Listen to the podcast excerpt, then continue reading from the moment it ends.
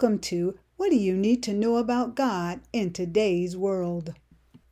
Today, I want to discuss what you need to know about God and free speech. This country was founded on free speech as our forefathers fled a tyrannical monarchy.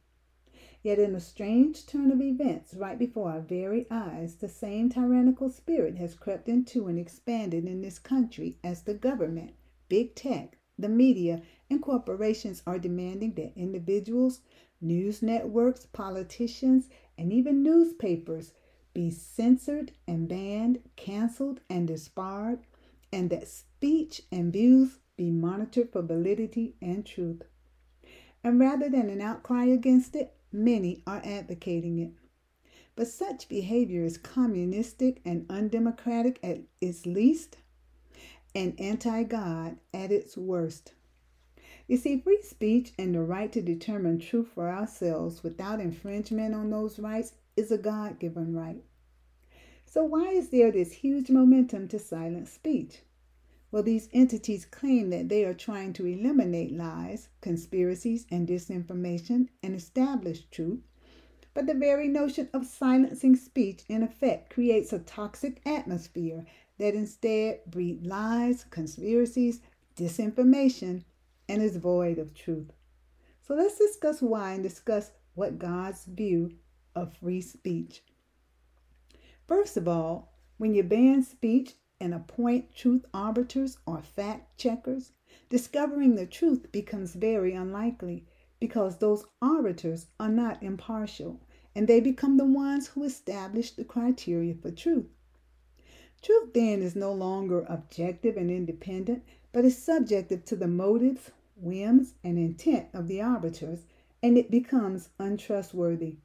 Because rather than truth, you get a one sided, biased perspective of an issue. You see, you can only arrive at truth by hearing every side, all voices, and all alternative views of an issue. Proverbs 18:17 says, "There are two sides to every story. The first one to speak sounds true until you hear the other side when they come and examine his story. You see, a person can make a very cogent, eloquent points and compelling arguments until the other side comes and refute every argument of the first party. Because though truth is straightforward, those telling it may not be. And oftentimes, truth is somewhere in between each side. So to get to the truth, you need the whole picture and therefore need to hear every side of an issue. What's interesting is that the government is supposed to be protecting free speech, but in most instances today, they are joining with those who ban and censor it as they entertain creating truth and reality czars, implying that they are going to ensure information is factual. But who's going to check the truth czars, who will merely present a one sided, unopposed view and interpretation of an issue rather than truth. And it's when views go unopposed that you are more likely to get lies, spin, and propaganda, as in China and communist countries. Truth czars, then, are proxies for state run government. Instead, all we need is for our government to allow a free flow and dissemination of information, and we, the individuals, can independently verify and assess information to arrive at true facts on our own. Another problem with appointing truth arbiters is the fact that this, in effect, removes you, the individual, as the one who is the arbiter of truth. You see, God has designated you as the arbiter of truth for your own life, and He holds you accountable for pursuing truth, not somebody's version of truth, not what makes you feel good or titillates your emotions or coincides with your preconceived notions, but pure, unadulterated truth in every issue. Because information is not inert or inactive, it is powerful and forms the core of our beliefs and influences our decisions and behavior. Therefore, the individual, not big tech, the media, or the government, is to be the filter through which all information is to flow so that the person can determine for themselves whether or not information is conspiracy theory, disinformation, lies, or truth, and then govern themselves accordingly. But it's apparent these people do not believe that you, the individual, are capable of analyzing and synthesizing information to determine truth for yourself, but that their superior intellect permits them to spoon feed you their interpretation of what's true and factual. Then, in their condescending attitude, they tell you don't question it, don't challenge it, just believe it because we say so, and bow down and conform because we do not allow for dissent and opposition. And this sets a dangerous precedence for us. Just think if we had banned free speech when there were opposing voices claiming that tobacco and cigarettes were harmful. Or in the early 2000s, when there were voices alarming an impending crash when banks were permitted to make risky home loans. Thank God we had free speech then, because the irony is that it was those opposing voices which turned out to be the accurate and true information. So, this draconian free speech for me, but not for thee, by those who have authorized themselves as the speech police and monitors of the truth, are actually an impediment to truth. Instead, we need more speech and more diverse opinions and views to arrive at real truth. Another danger with this hostility of banning free speech is that it's predatory and cringeworthy. There's something radically wrong with government, media, and big tech collaborating to silence certain voices. These controlling entities are never neutral or arbitrary, but are deliberate and always target their opponents and those of opposing views. Primarily, they've targeted and banned all conservative voices and anyone who deviates from their narrative and they're selectively purging their platforms of the views of over half the country while blocking the other half from access to those views, not allowing for conversation and dialogue between these groups, but causing division, contention, and separation, which could become irreparable. You see, dialogue and free speech are what's good for the country, but progressives don't appear to care about what's good for the country but only their own self interest, and they are tone deaf to such points, and they continue to be unrepentant and unrelenting in their dangerous pursuit to ban free speech. Now, to justify this banning, progressives uphold themselves as the ones who believe in science and claim conservatives are science deniers. But this is disingenuous because in science, as in any profession, there are always diverse, credible opinions and views, and never a 100% consensus on any issue. And while progressives want to dictate what scientific data everyone should subscribe to, conservatives want all views and interpretations to be heard. Take climate change. Some scientists believe it's an existential threat from an enormous impact of man and carbon emissions, while others, mostly conservatives, believe the extreme weather patterns are cyclical and have always occurred, and man's contributions are relatively minor. And even on COVID and the use of masks, treatments, and vaccines, and every other scientific topic, there are varying valid views, and they should be made available to the public, and the public make up their own mind rather than be coerced to subscribe to one set of scientific data. And we should also be careful about labeling anyone a science denier for not subscribing to a prevailing view. See, if you recall in history, it was the round earthers and those who said the sun was the center of the universe who were called science deniers in the Middle Ages. But it was those views and voices that were accurate.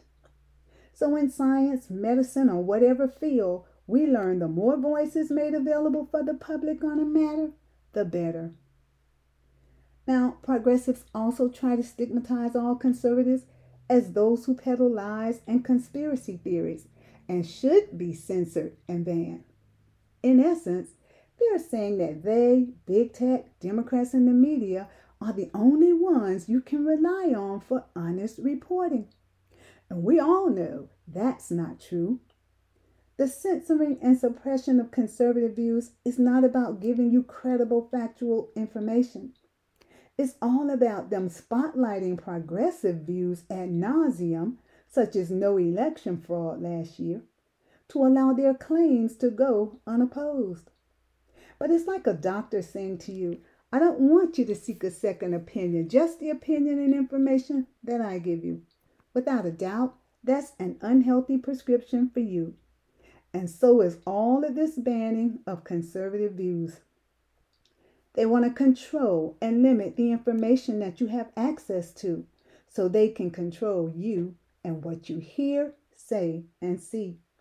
They treat you like a fragile adult whose parents have to decide to control and screen everything you watch and see.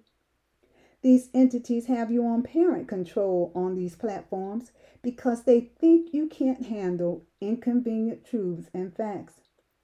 And they concentrate power in their hands and take it out of yours.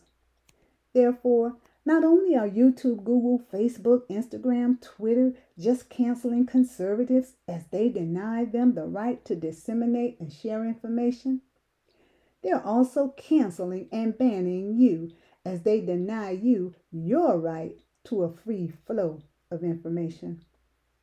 But I have to tell you, I'm not surprised that this is happening. You see, this banning didn't just start recently, it actually started years ago when progressives began to target hate speech. This is why I'm not a fan of hate speech, because it was a prelude that inevitably led us down this slippery slope of banning opposing views.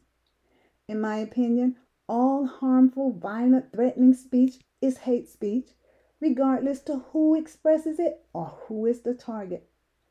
Because categorizing hate speech only becomes a catch 22 because it depends on who is defining hate. Right now, it's progressives and big tech, and their definition of hate is anything that disagrees with them and their ideology, even if it's from a Christian worldview such as defining marriage as only between a man and a woman.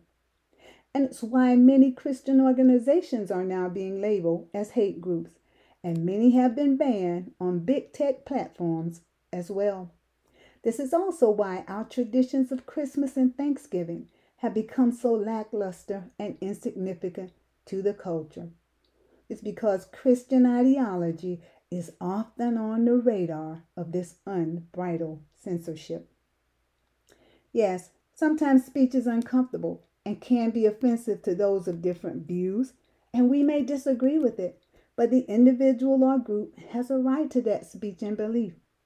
And though we shouldn't allow speech that endangers the public, neither can we silence speech.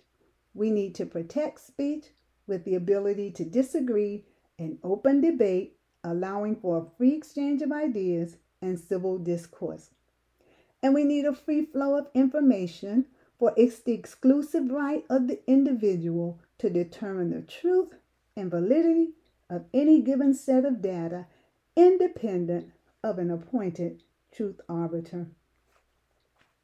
Now, I want to discuss with you what's God's view on this matter of free speech. First, you need to realize that God has made you an independent thinker. In Ephesians 4:14, God says, He doesn't want you easily swayed and under the influence of the schemes of crafty people who try to trick you with lies so clever they sound like the truth. God doesn't want you to be a programmable pawn susceptible to all the information software engineered and downloaded by progressives. Instead, He wants you to choose your information software and detect and remove all malware yourself to keep your operating system running smoothly. And that requires that you be independent in sorting out facts and truth for yourself.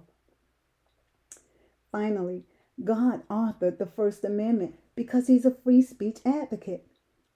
As we examine the scriptures, you will never find Jesus silencing any views, even views that He disagreed with. For example, in Luke 19, the Pharisees demanded that Jesus silence a crowd of people who were praising him, but Jesus refused. He did not silence the Pharisees who rejected praising him, and he did not silence the crowd who engaged in praise. He allowed both dissenting voices to coexist. In Matthew 16, Jesus asked the disciples, Who do you say that I am? And he asked, Who do the culture and men say that I am? You see, Christ was not just interested in the opinions of his disciples, but also in the opinion of every person in the land. Finally, in Matthew 15, the context of this scene helps us to determine the importance of free speech. Here, Christ, in confronting the Pharisees, told them that engaging in their traditions didn't necessarily show honor to God, but it was what came out of their hearts and mouths. And that was a true statement. But the disciples came and told Christ that the Pharisees became offended. And Jesus didn't apologize. Instead, he became more offensive and told the disciples, Leave them alone. They are just blind leaders of the blind. And if the blind lead the blind, they will both fall in the ditch. What we learn here is that people are easily offended, and truth is oftentimes offensive. So, in our culture, as we strive to be offensive free and ban and cancel speech because we find certain viewpoints, opinions, or a set of facts offensive, truth then becomes a casualty because it's prone to offend people. That's why Christ never silenced anyone, even his enemies who were out to destroy him.